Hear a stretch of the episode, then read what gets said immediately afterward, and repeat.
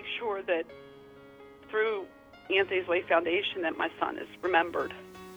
And I had a guy just stand up. I went to one of his anniversaries, and he said, "I'm really sorry this happened to you, Miss Gina, but I want you to know that if it wasn't for Anthony, you wouldn't have helped me." So that's what That's what it's that's all what about. drives me. That's what keeps me going. Yeah, because mm-hmm. There has to be a purpose in this, and and I think this is what this is.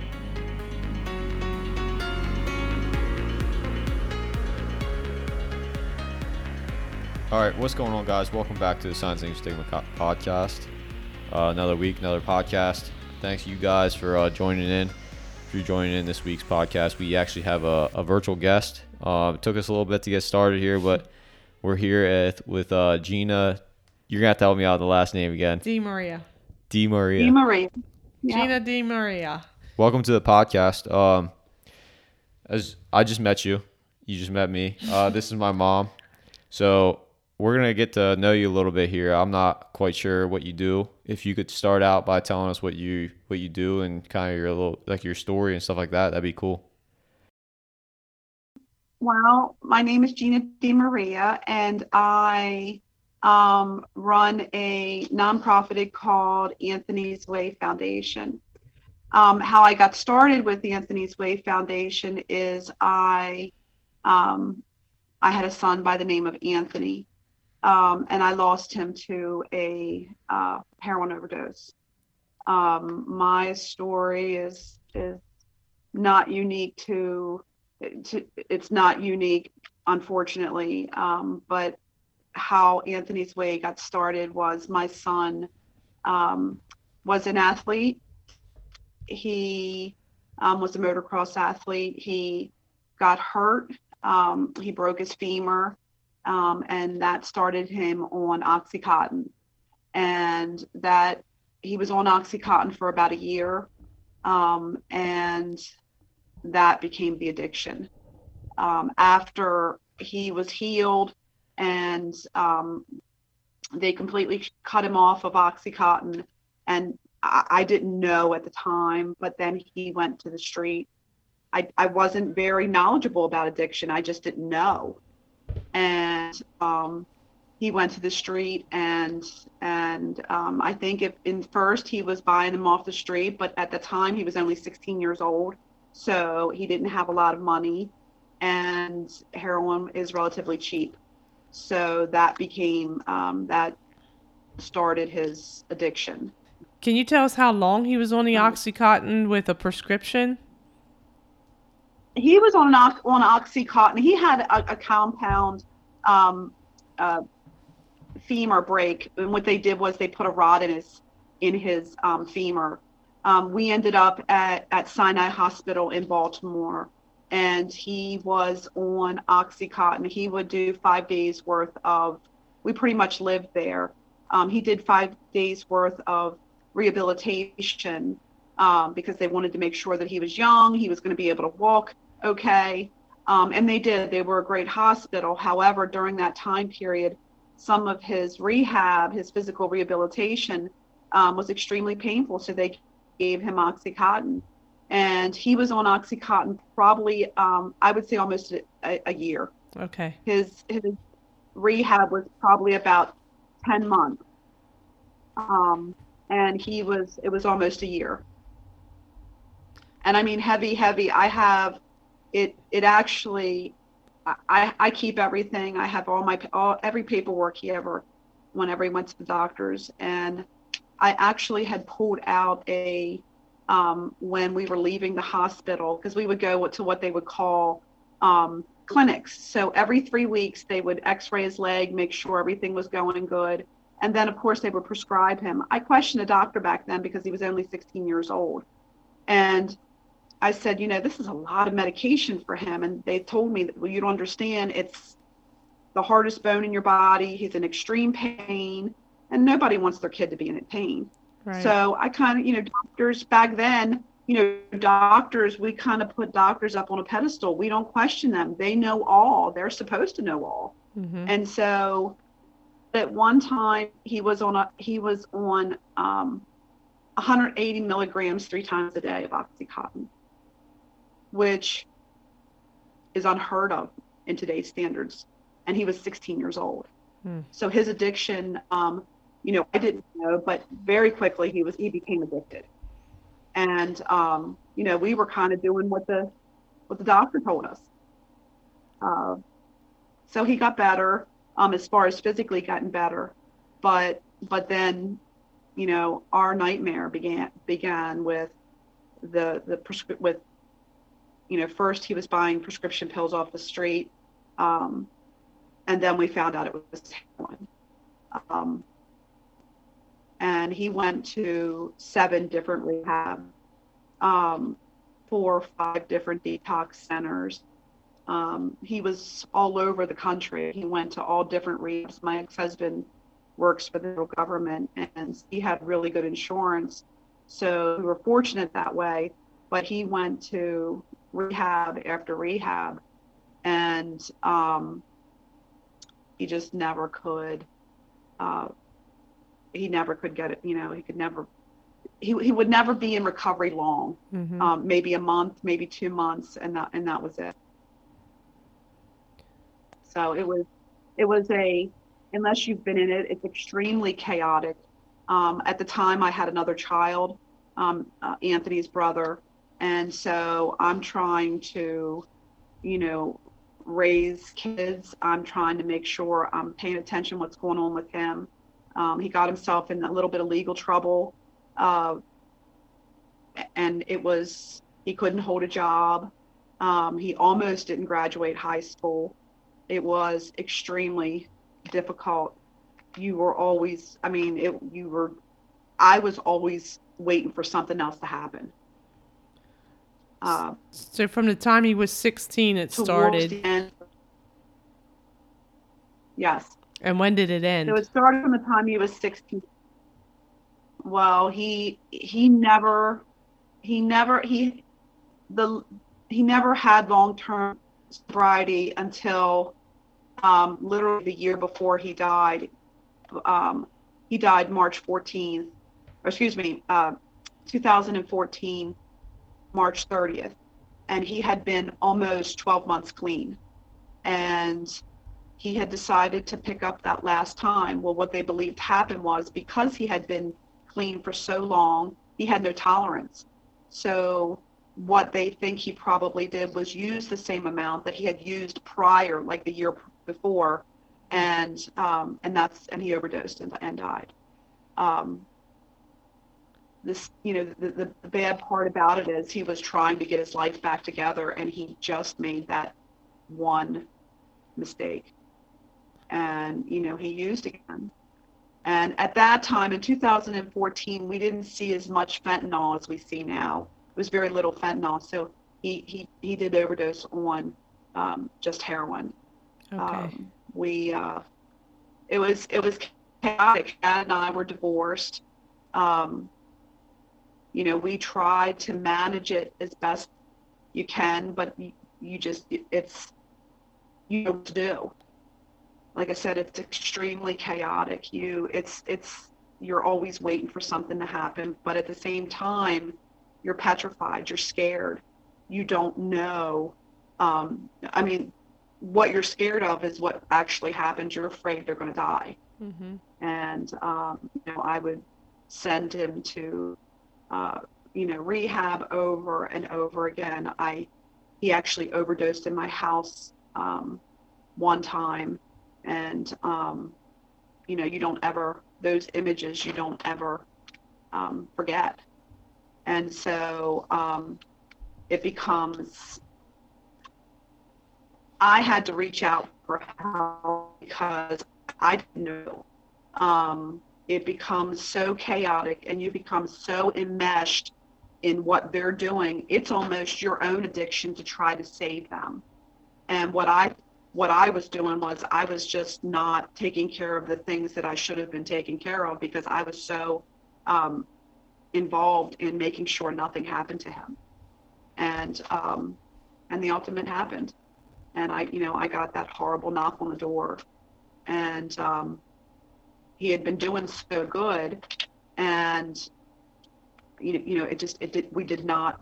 My my ex husband had called me um, the morning that we found out Anthony um, had overdosed and said, well, "Where's Anthony?" And I said, "I don't know. I thought he was with you."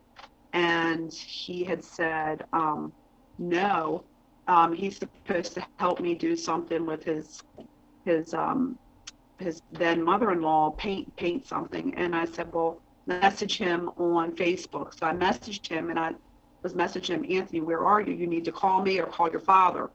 And it was very strange because we were just we were just kind of easing back a little bit because he had been he had been in recovery for about a year almost a year. He was doing everything he was supposed to be doing.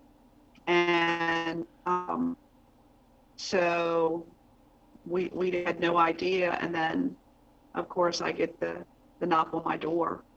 And at the time my my other son was five years old and they say um, you know miss maria we need to talk to you about your son anthony. And at that time i thought okay he got himself in trouble right? Mm-hmm. you know he got a dui or something he got he did something happened. And um and they said i said let me get my pocketbook out. Do you want me to go with you? Do you want me to follow you? And they said no um anthony's not in jail. And he said you know i'm sorry to say me tell you this but you you know your anthony has expired and um I, I don't really remember a whole lot after that, but it's the weirdest thing. You almost I almost felt like I was um, I didn't faint, I didn't, but I could hear this horrible. I, I feel like I go back to it. I feel I heard this horrible screaming, and what I didn't realize is it was me that was screaming. Mm-hmm. Um, because you're kind of out of it. It's extremely shocking. Um, but I can say that he, I mean, he fought really hard to stay to stay clean. He he fought incredibly hard to stay clean, and um, you know, as a mom, it's a, it's a pretty hard hit because we're supposed to protect our kids. And I know this was one thing I could never do for my son. And I did. I tried to do everything for him but I knew that I could not get clean for him. Mm-hmm. He he had to do that work himself. And you know, after his passing is where passing is when I kind of dived in and to, to realize, you know, you know, his dad and I were divorced. We had a very, pretty nasty divorce. Um, you know, I did a lot of self blame. Um, I never did. I, I don't believe in the whole tough love thing. I, think, and I tell parents now when I meet them, listen, you know, I don't know the tough love works. I think you have to let them, them, you know, be able to feel their own consequences for their actions. However, they also have to know that you love them. They also have to know that you're there, that you support them. Not that you support them in the in some of the choices um, with using but that you support them and love them as they make better choices to improve their life. Um, and I, I tried to always be there for Anthony. Yo, what's going on, guys? Sorry for the slight interruption, but we were recording Zoom and uh, we lost internet connection with Gina, so we decided to call her via phone. The audio came back a lot cleaner and we had a better connection with her. So you might hear a difference in audio from this point on. If you guys made it this far, in the episode, I want to say uh, we appreciate you guys for listening, supporting us throughout our journey. Now, let's get back to the episode of the podcast. Okay. The only thing is, she won't be able to hear us, I don't think. Hello? Hey. Can you hear us? Yeah, I can hear you. Okay, because we lost you through the internet, so we're gonna start. Can you hear us now? Yeah, I can. Okay.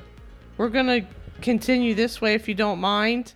Um, and can we pick up where you started about the mental health issues? I um the the mental health part about it is you know I I just never knew that those kind of commingled and and and, and the addiction part of it really was a result of mental health. Um, I believe Anthony's was you know the self-esteem issues and always trying to do everything to perfection. And when he couldn't get perfection he would beat himself up. And i think um, using became a way of coping and being able to feel better and and um, accepted. And so um, when during during the times that he was going to rehab they never touched on any kind of mental health or or um, or any kind of underlying issues, and and I think he would have um, greatly benefited from that. I mean, um, I, I think, and, and I say this all the time, with with the, the individuals that I work with, um, and and the treatments that I see, and and some of the treatments that work, and some of the treatments that do not work.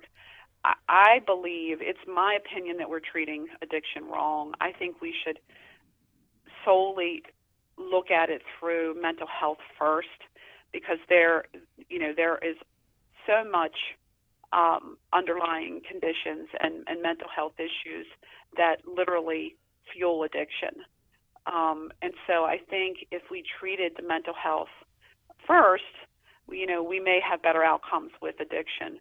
Um, I know I've read lots of articles about trauma, um, and I know from my guys in my recovery houses that, um, you know, most of addiction is again fueled by trauma, um, childhood trauma, uh, um, physical abuse, sexual abuse. You know, I have a guy that that has severe PTSD from being in a war. Um, so, you know, he self-medicated because of his trauma. Um, and until he started working on the trauma, um, he, he he couldn't stop using because it that was the only thing that soothed him, and and the only thing that took away um, his pain and his um, anxiety and all you know all the things that come with trauma. And so, um, you know, I think I think if we can treat those things first, um, and you know, of course, get get someone safe as far as as being um, detoxing from illicit drugs, but you know, I think mental health is a huge part of um, helping someone with addiction issues. Gina, in your experience, because Austin and I have not ever been in a rehab, and my son was never in a rehab, and he also died in 2014. But do you think now they deal with that are you familiar with the rehabs now, and do they touch on mental health?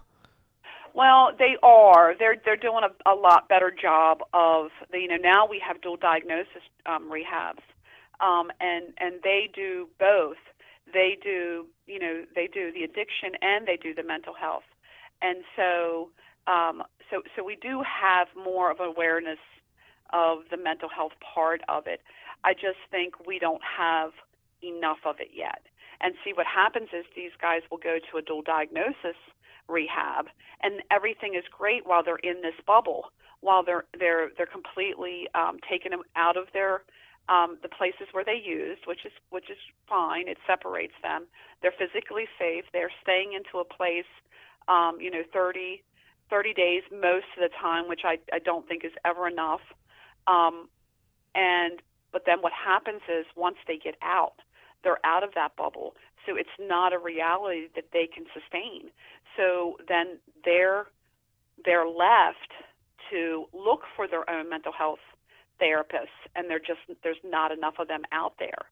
And then I I find a lot of, and I'm not, and I don't want to bash any kind of treatment, but but we ha- we lack a lot of professional um, counselors, therapists, social workers, um, and, and what we do have is um, we have a lot of individuals that that um, you know went into recovery and decided they wanted to work in the in, you know in the addiction field, which is fine. However, not all of them are a good fit to counsel other people.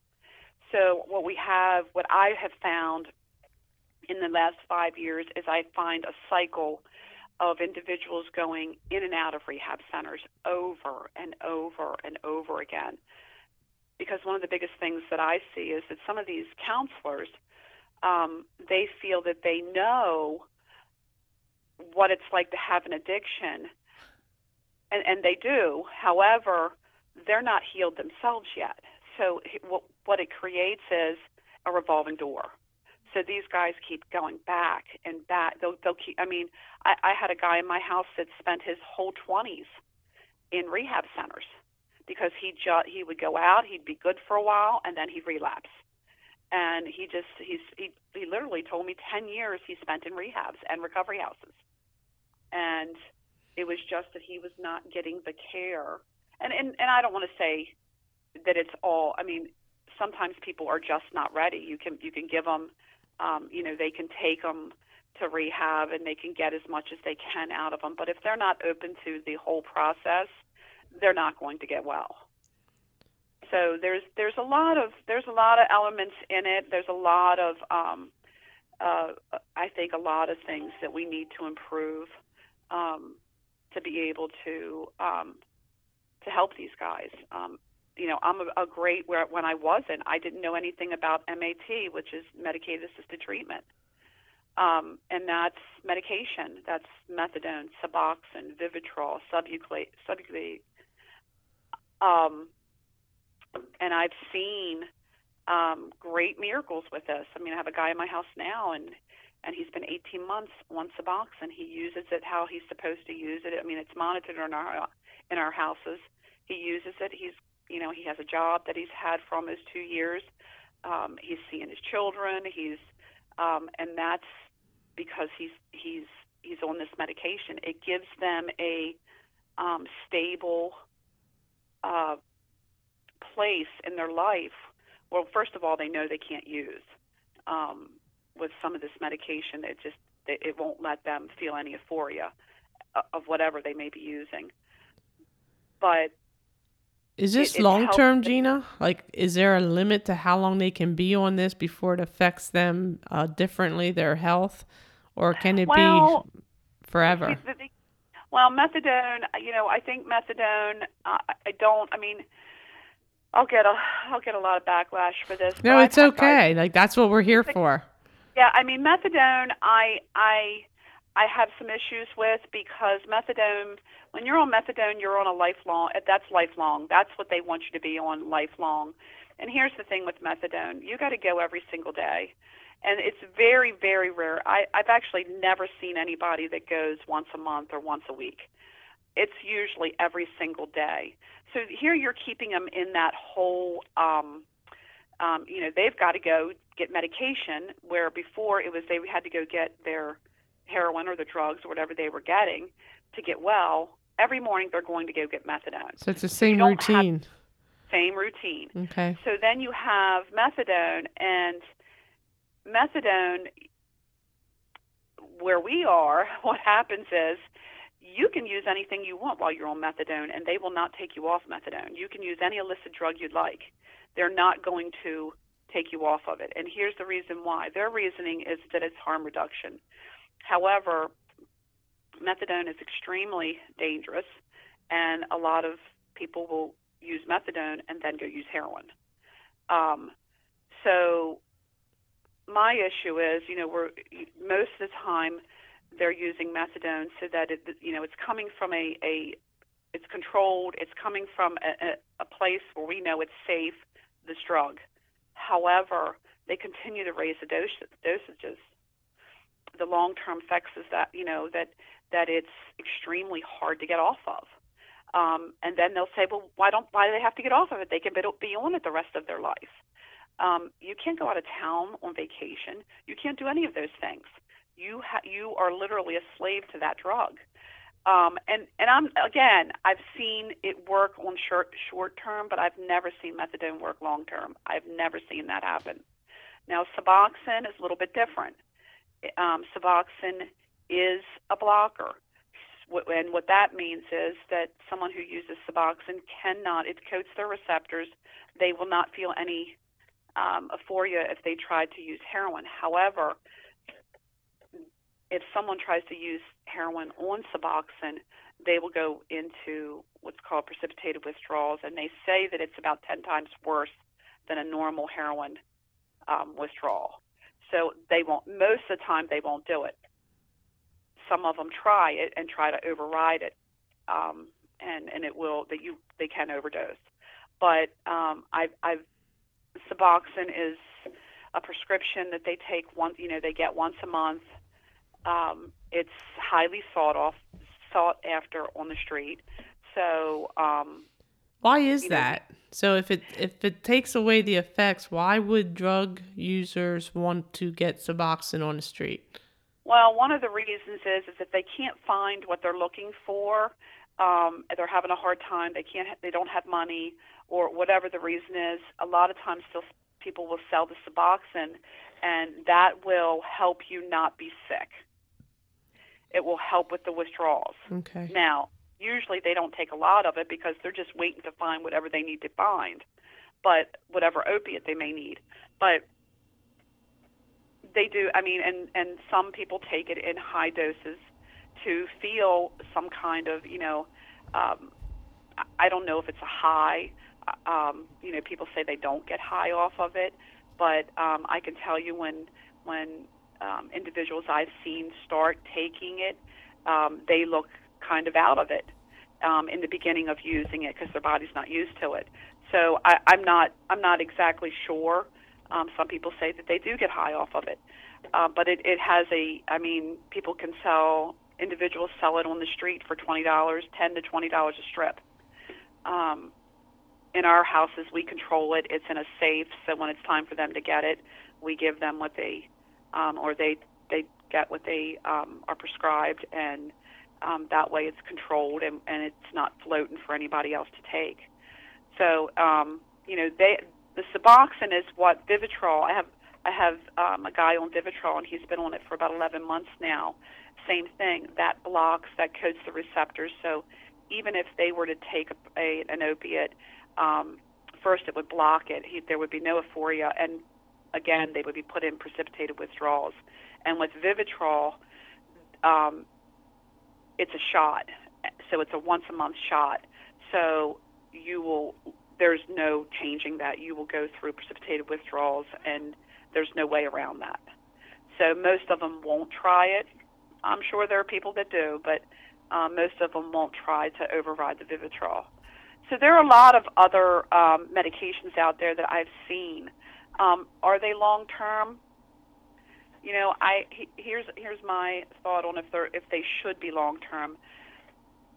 I think once you become stable in your recovery, you know, whether that's a year, two years, or five years, um, you know, I don't I don't know that it, it, I think it's it's a personal thing. If you need it or feel that this is what's helping you stay um, doing the right thing, you know, keeping a job, not you know not doing breaking the law you know having your relationships back positive things are going on in your life you know and that's what you think you know contributes to it or it's it's attributed to it then you know I would say stay on it. But I, I don't know here here's the thing about Suboxone I don't know that there are long studies on um, you know really long time use Right. Um, some doctors will tell you, we have doctors around here that'll tell you they can be on it the rest of their life. Um, but it's not really the answer. It's not fixing the problem. It's, it's like a band aid.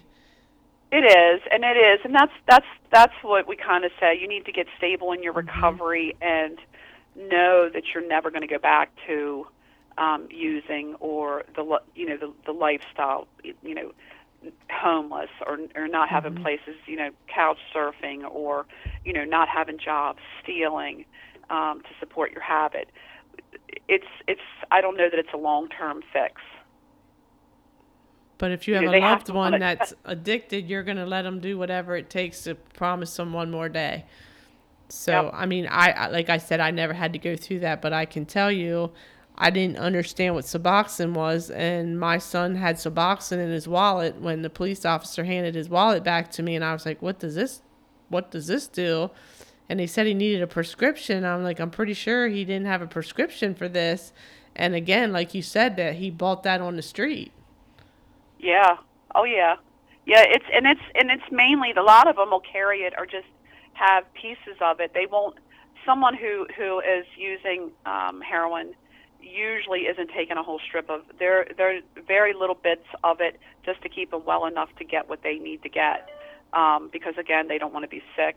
Okay. Um, if they were to take, you know, use heroin um, soon after taking a, a piece of uh, Suboxone, but it's um, it'll keep them. It'll it'll help them get through withdrawals or, or even feeling a little bit sick. And that's that's the bottom line. That's what they fear the most is being sick, Okay. um, and that's what drives that addiction. Um, so I think you know I think that um, you know I think it works. I think I mean it, there's a place there's definitely a place for it. I mean I have I have in my two houses I have about 50% of them that 50% of the men that use MAT, and then the other ones they don't use anything, and it's and it's not for um, it's just their personal preference. My thing is I don't like for people to push abstinence because we know that doesn't work long term in the beginning. I think some of these things like Suboxone and Vivitrol, in the beginning, you need to get your feet under you. You need to get stable in your recovery. You need to clear your your head needs to be cleared, um, especially if you've been a long time user, and and that's what I see happen with like Suboxone and Vivitrol and the Sublocade. It will help them get a stable base for them to start rebuilding their lives. When when they first come out of, especially if they come out of um, incarceration, um, they're extremely vulnerable. Here's another thing that, drug, that, that the MAT does. A lot of times it'll take their cravings away, um, and I hear that most of the time that the, it, you know they they're not craving the drugs, um, and so that helps with um, you know overdose rates as well. Mm-hmm. So, and I, and when people ask me all the time, I mean, we we had just briefly when I when right before Anthony passed away, we had just started hearing more about Suboxone. Really, no one carried that around here, and so you know we had thought about even um, we had talked about it one or two times, but but nothing real serious. But I could tell you, and and I you know I say this to a lot of parents because a lot of them will say, well, you just trade one drug for another. Well, that's not really true. Um, you, you know, they're not standing out on the corner. They're not stealing. They're not. They have jobs. They have. You know, they're trying to rebuild their lives with a medication that's helping them. Um, you know, not crave um, opiates, not crave um, that whole. Um, you know, I don't know if to say say it's a lifestyle, but that whole um, chaotic um, drive of drug addiction, what drug addiction is. I mean, it's literally a drive. Mm-hmm. And so I, I think that's what MAT does. Um, it helps them. Yeah, it's interesting because, like you said, some people are totally against it, and then other people and and some programs are totally against it, and then other programs, you know, support it. So it's really there's a lot of conflict between both, whether you're allowed to use it or not allowed to use it. I know you and I spoke, and in your houses in in Hanover, and we'll get into that. You allow that, but there's a lot of the houses in York that don't necessarily allow that. Well, they don't, and here and here's where I here's what I see, and that's and this is where I come in with a lot of the a lot of these people, and, and I I have a a couple particular ones that I I have really a hard time with some of the owners of these recovery houses because you know I'm not I've never been an addict. I've never had an addiction, and so um, but some of these uh, other owners you know they believe that um, the only way to to beat addiction, whether it's alcohol, opiates, or whatever it may be, is that you have to, you know, it's just abstinence only. Well, here's the thing with that: some of these these guys are much older, and the heroin of 20 years ago, or even 15 years ago, is not the heroin of today. Today, the heroin is is 95% fentanyl. So why would you? Abstinence isn't working. I mean, more more people die now than that, that ever have. Mm-hmm. So abstinence, I mean, MAT is is um, and and I was not a believer. I wasn't sure about it. I didn't know what to think about it.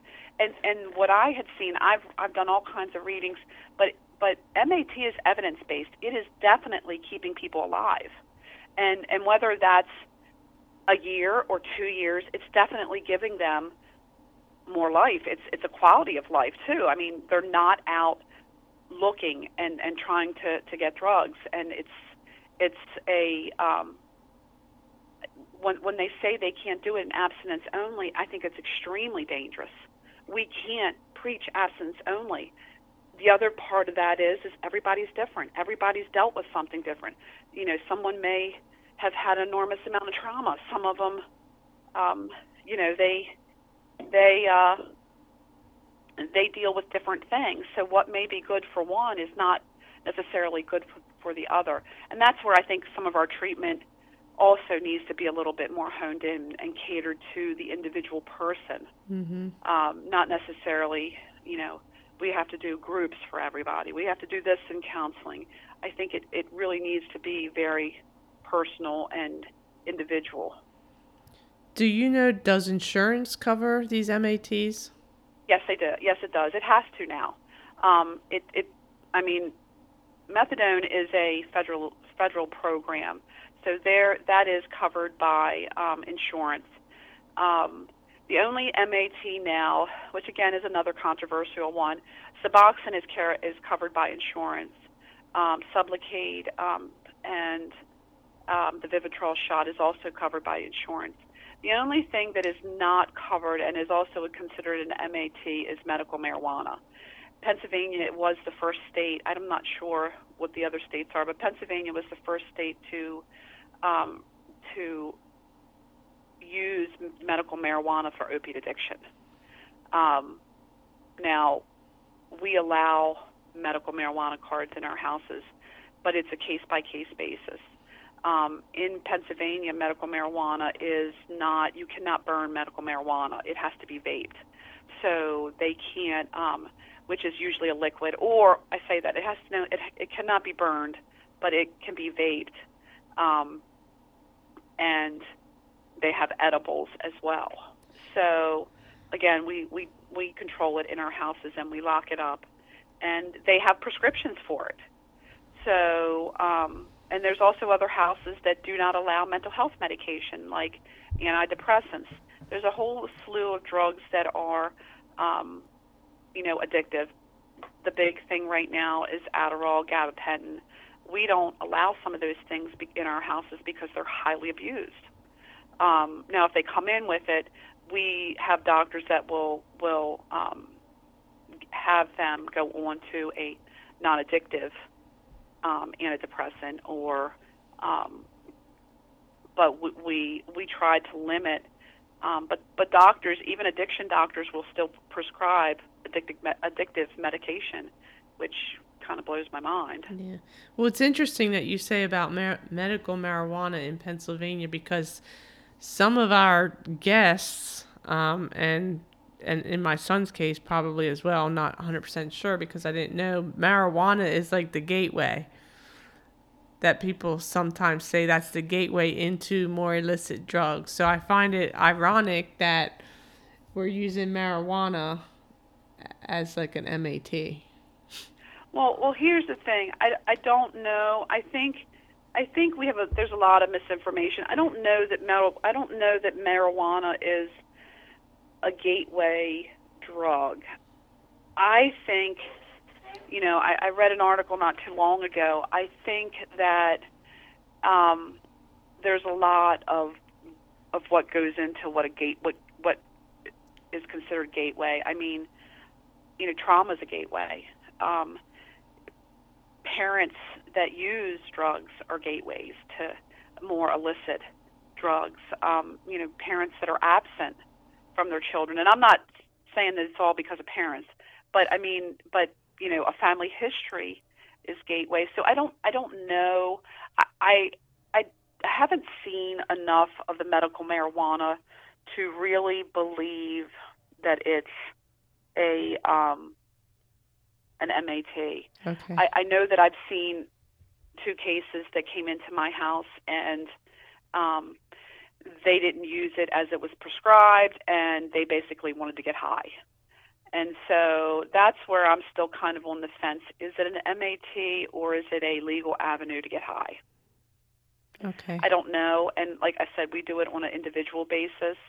Um, we try, we control it, um, but you know they'll find ways um, if they can if they're not really um, wanting recovery um, or sobriety. So um, I'm not sure about, you know, I, I don't really have that strong of opinion as, as medical marijuana. Um, I do know that, you know, there's been studies of it, of course, but Mhm. um, does it help? I, I, I don't know that it does. Um, you know, I think it's something that has to be studied longer and, and you know, maybe there's dosages. I, I don't know. Mhm. But I can tell you it's extremely easy to get a medical marijuana card. And they all know how to do Everybody needs to, everybody knows how to do it. It didn't Um, used to be, but I I, don't. I mean, I, it, it it didn't used to be easy. But literally, sometimes I hear the commercial on TV that literally gives you the name of the doctor and says if you need the card to call.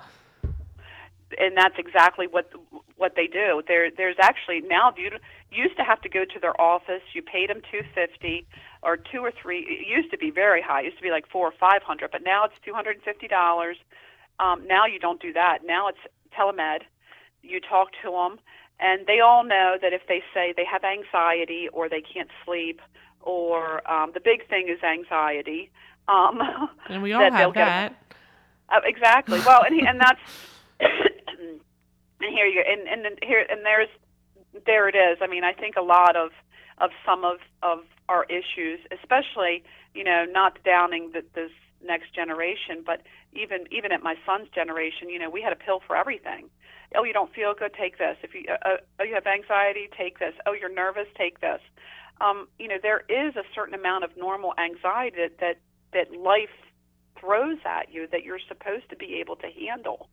Um, you know, there's there's tragedies in people's lives. That's great anxiety that maybe medication would help with. But everyday anxiety, everybody has bills. Everybody worries about, you know, the economy or their job or, you know, that's kind of normal. But I think as a society, we haven't learned to. I, I think that we've we've I don't say we we have depended on medication to help us deal with so many things that, you know, we just have more pills thrown at us. I believe that. Even pain. I mean, you could you never have to be in pain. Before you had Oh, to deal with a little bit of pain. Now when you're at the hospital, like you don't have to. What's your pain tolerance? Oh, it's a seven. Well, we're gonna get that down to a one. Like they don't let you feel pain.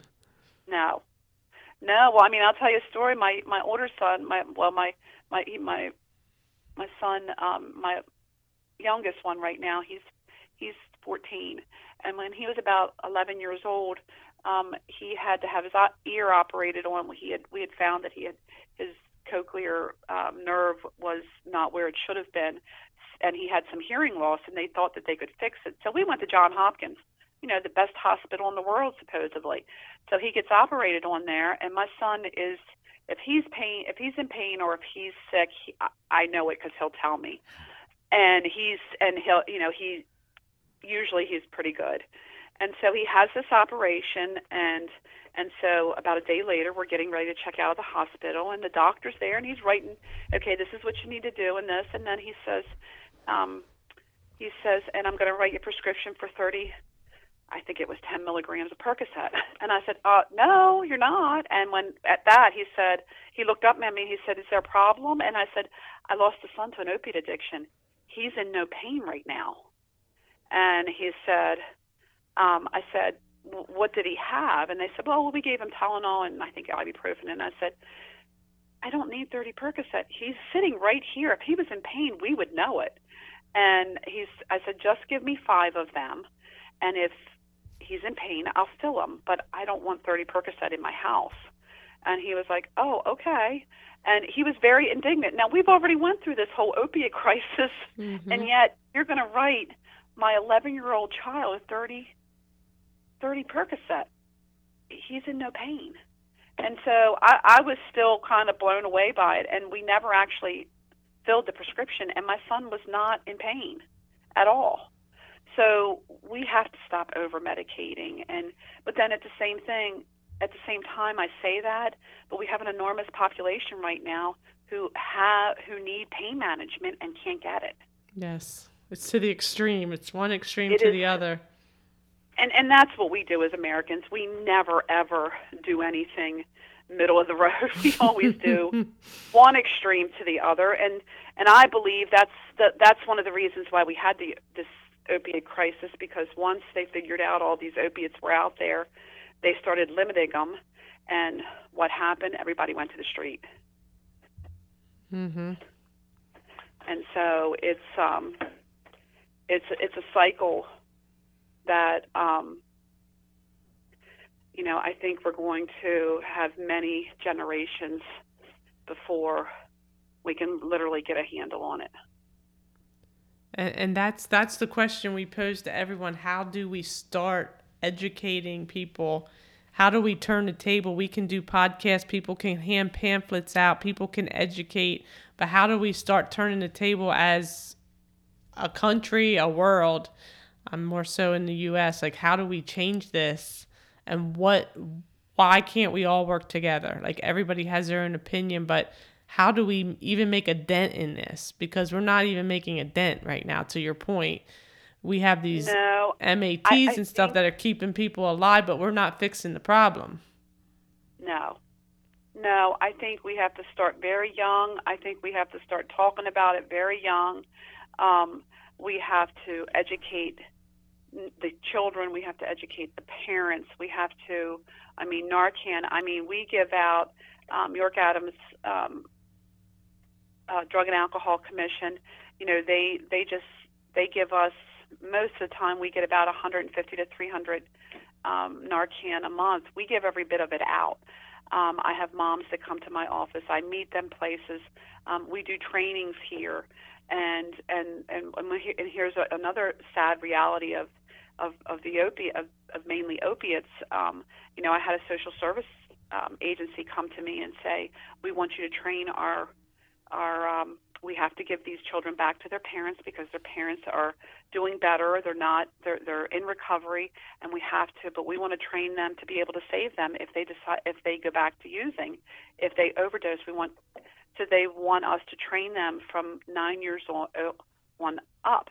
And at first, I was very taken back by that. And I'm like, do you know how traumatizing this is going to be? That I'm going to teach a nine year old how to save their mother and father as they've overdosed? And so they posed it to me like this Well, yeah, it's going to be traumatic. But how traumatic is it going to be if they sit there with their dead mother or father? And it's true. So here we are having to train children, and it's it gives me the chills now. I, I, I just can't imagine how we got here. That we're Yeah. training children to save their parents.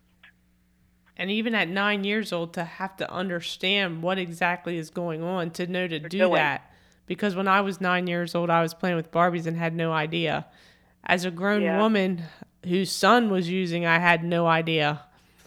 And now we have nine year old kids who have to understand like what could happen. That's crazy.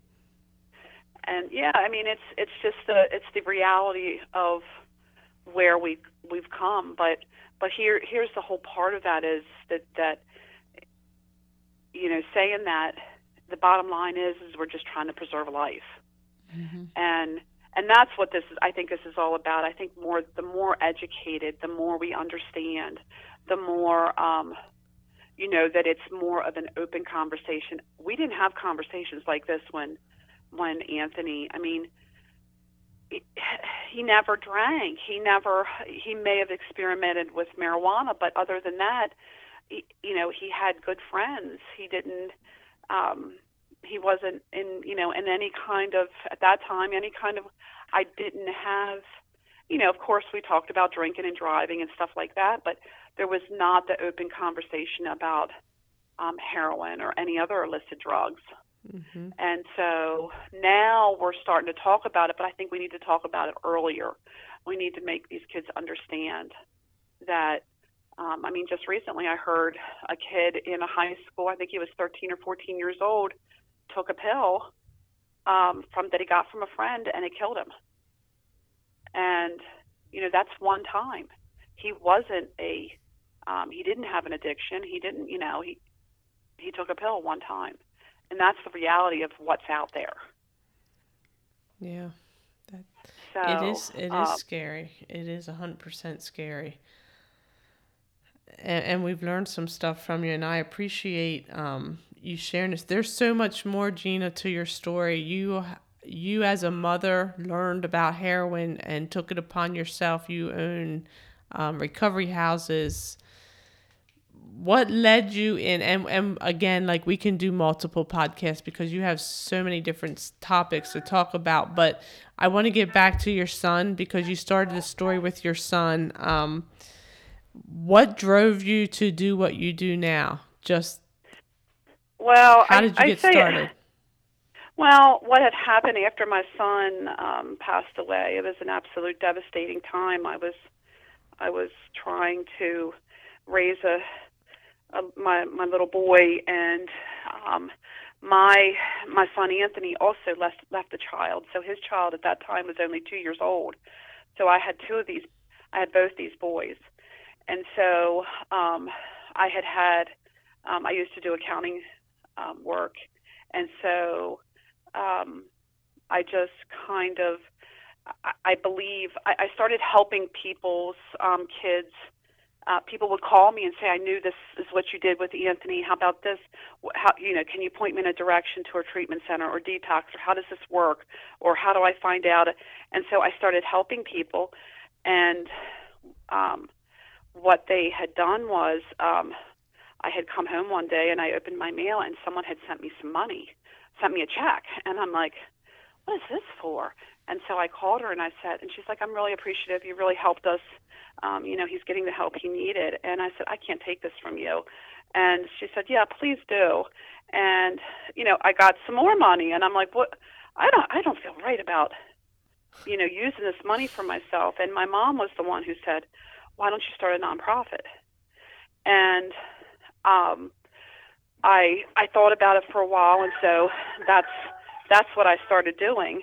And so I um, I started um, just slowly um, helping people, and I was pretty good at navigating because it's extremely hard to, to navigate the insurance and where to send people. And a lot of times people don't know what to do. Mm-hmm. They don't know where to start. And so that's how I got started.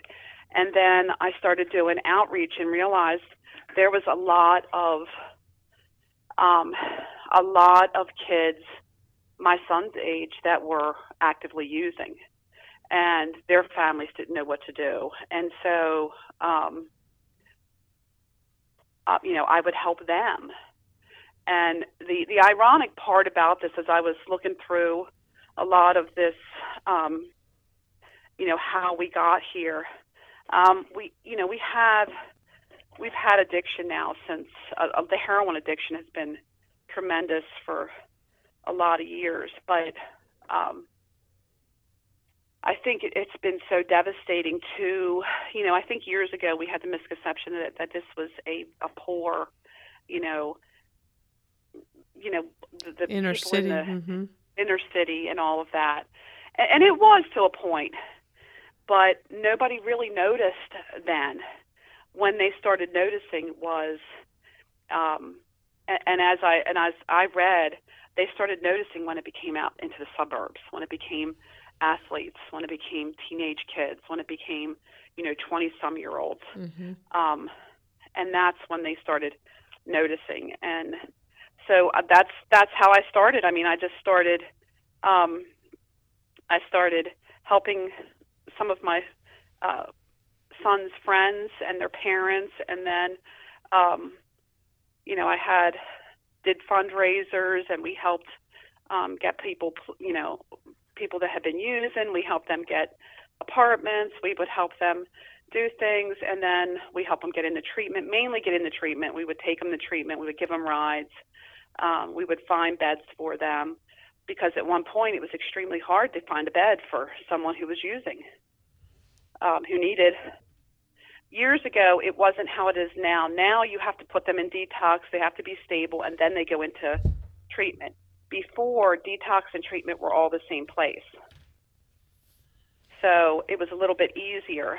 Um, but now, um, I'm, I'm guessing, I'm guessing now that uh, they have to get them stabilized before they can go into a treatment center. So does insurance pay? Is that part of the thirty days, the detox part of it, or is that separate? No, that's separate. Okay. Yeah, it doesn't. Um, it doesn't pay. Um, they usually pay separately for that. Okay. Interesting. So you started this nonprofit. Share with us before we end this session. Share with us what's the name of this nonprofit. Um, our our nonprofit is called um, Anthony's Way Foundation, and um, what we do is we have an office in our Hanover area, and it um, we do recovery support um, services, which means we our guys that come in, um, they'll walk into the office. I have people that call, but they'll walk into the office and they'll ask us um, they'll they'll either say, you know, listen, I just got out of treatment, I need help. We will help them. We kind of take the obstacles out of um, some of the things that they need to accomplish to get their life back on track. You know, for instance, they may need to get a ride to um, to treatment. They may need to get um, uh, they may they may need to get a job. We have connections that will help help them get jobs or vocations or training. Um, but a lot of times they walk in and say, "Listen, I'm done. I need I need to get into treatment, or I want to go to detox." And we'll help them. We'll find a bed for them, and we'll literally um, drive them to detox. Um, so uh, we're starting a new pro. I think we're starting a new program where we will do town town hall type meetings, um, so that in, so adults, parents, um, kids can understand. You know, there's so many different um, drugs out there um, so that they, you know, parents can understand what's out there, kids can understand what's out there. So we want to do an educational part of this, also with the training. We do we do Narcan training in our office um, once a month.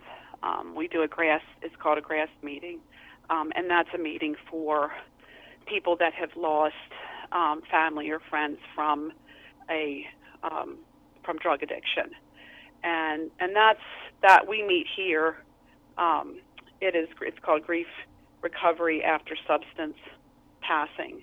And we meet here and, and we you know it's we kind of share our stories with each other and you know some people are a little um, further in the grief process than others and and so we kind of help each other out that way. But it's it's really a community support that we try to um, you know help point people in a direction to, to get them help and then, of course, we have the two recovery houses, um, and that's for men. Um, they will either come out of incarceration or they will come from um, rehab.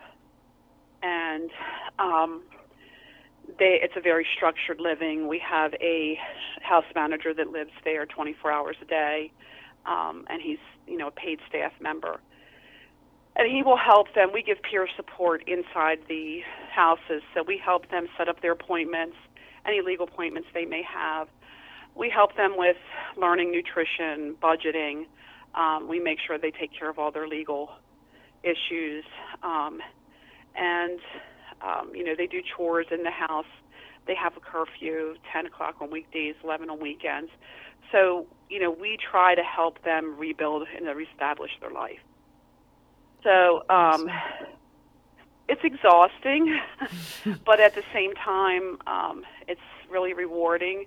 And and one of the reasons that I um, that I do it is, you know, it it, it helps me to um, it helps me to to help them because I needed to when my son passed away. I needed to find some kind of purpose in this because it just can't be that my son was here and he was a good kid so I needed to make sure that through Anthony's Way Foundation that my son is remembered. And I had a guy just stand up. I went to one of his anniversaries, and he said, "I'm really sorry this happened to you, Miss Gina, but I want you to know that if it wasn't for Anthony, you wouldn't have helped me." So that's what That's what it's that's all what about. drives me. That's what keeps me going. Yeah, because there has to be a purpose in this, and and I think this is what this is. Um, and at times I drive myself way too hard, and then I gotta I gotta back off for a while and and rest. But um, I mean, it it, it helps me um, to help them. It really does. Yep. What kind of thing? I got a question. What kind of things do you enjoy doing to get your your mind right and to be able to help these individuals? Well, I have to take. I realized in the beginning when I first started this almost seven years ago, I ran myself so hard that I literally was gonna. I, I put up put my houses up for sale. Was gonna sell everything, and I realized that I was burning myself out. So now, I take two weeks vacation a year, and we have an RV, and me and my kids get in that RV with our two dogs, and I don't answer the phone for two weeks. Just two weeks out of the whole year? No, it's four weeks. Oh, I four go weeks, usually one in the winter and and one in the or one two weeks in the winter and one two weeks in the summer. And it was funny because my my house manager said, "Well, what if something happens?" And I go, "Well, what's going to happen?" "Well, what if the house burns down?" And I said, "I have insurance, and when I get home, we'll take care of it." and he was like, "What?" And I'm like, "Yeah, we- we're going to be okay." I have a I need a break. I've got to and I shut my phone off and I don't answer the phone because I need to re um I need to regroup myself. I need to rest. I mean, it is literally a 24-hour a day job. And I've learned to hand some stuff off where I wanted to have my hands in everything and it's just not possible. Yeah. So I've I've learned that, but you know, my two kids they're great because they they do everything. They you know, they enjoy doing some of the stuff that that we do and and um you know, they help me with some of the we do a couple outreach things like the overdose awareness day and and they all help set up and so they're pretty good about about that stuff. That's good. Are they are they open and uh to be willing to talk about what happened and everything like that? Now, Dominic is my my youngest one. He's 11. He's not actually he's actually Anthony's child. So I legally adopted Dominic. Now Dominic is very outspoken about it. And he doesn't I don't think that he remembers his father. But my son Gianni um up until about a year or 2 years ago, he didn't want to talk about it at all. And now he'll talk about it a little bit That's good. but that, he's not they're not very open they understand everything but um i think my son gianni because he knew his brother and he um you know they you know he kind of grew up with his brother till till he was five actually um i don't think he understood you know why he left and so i i mean i couldn't i would take him to to the cemetery and he wouldn't get out of the car. And so I think I think he's I don't want to say he's mad at him, but I think he's he's un, he's not under he doesn't understand why he had to do what he did. And and um you know they don't understand at that at that age they don't know how to process death and you know once you know somebody's here and then they're not. Right. I think that's an inter- interesting conversation that you have to have with somebody. Yeah. Yeah. I mean, it could be hard on them too. Oh yeah. Oh, absolutely. I've heard stories where people uh, lost their father and stuff like that to uh, suicide, and, and they struggled their whole life just asking the question like, "Why me? Why why did this happen to me?"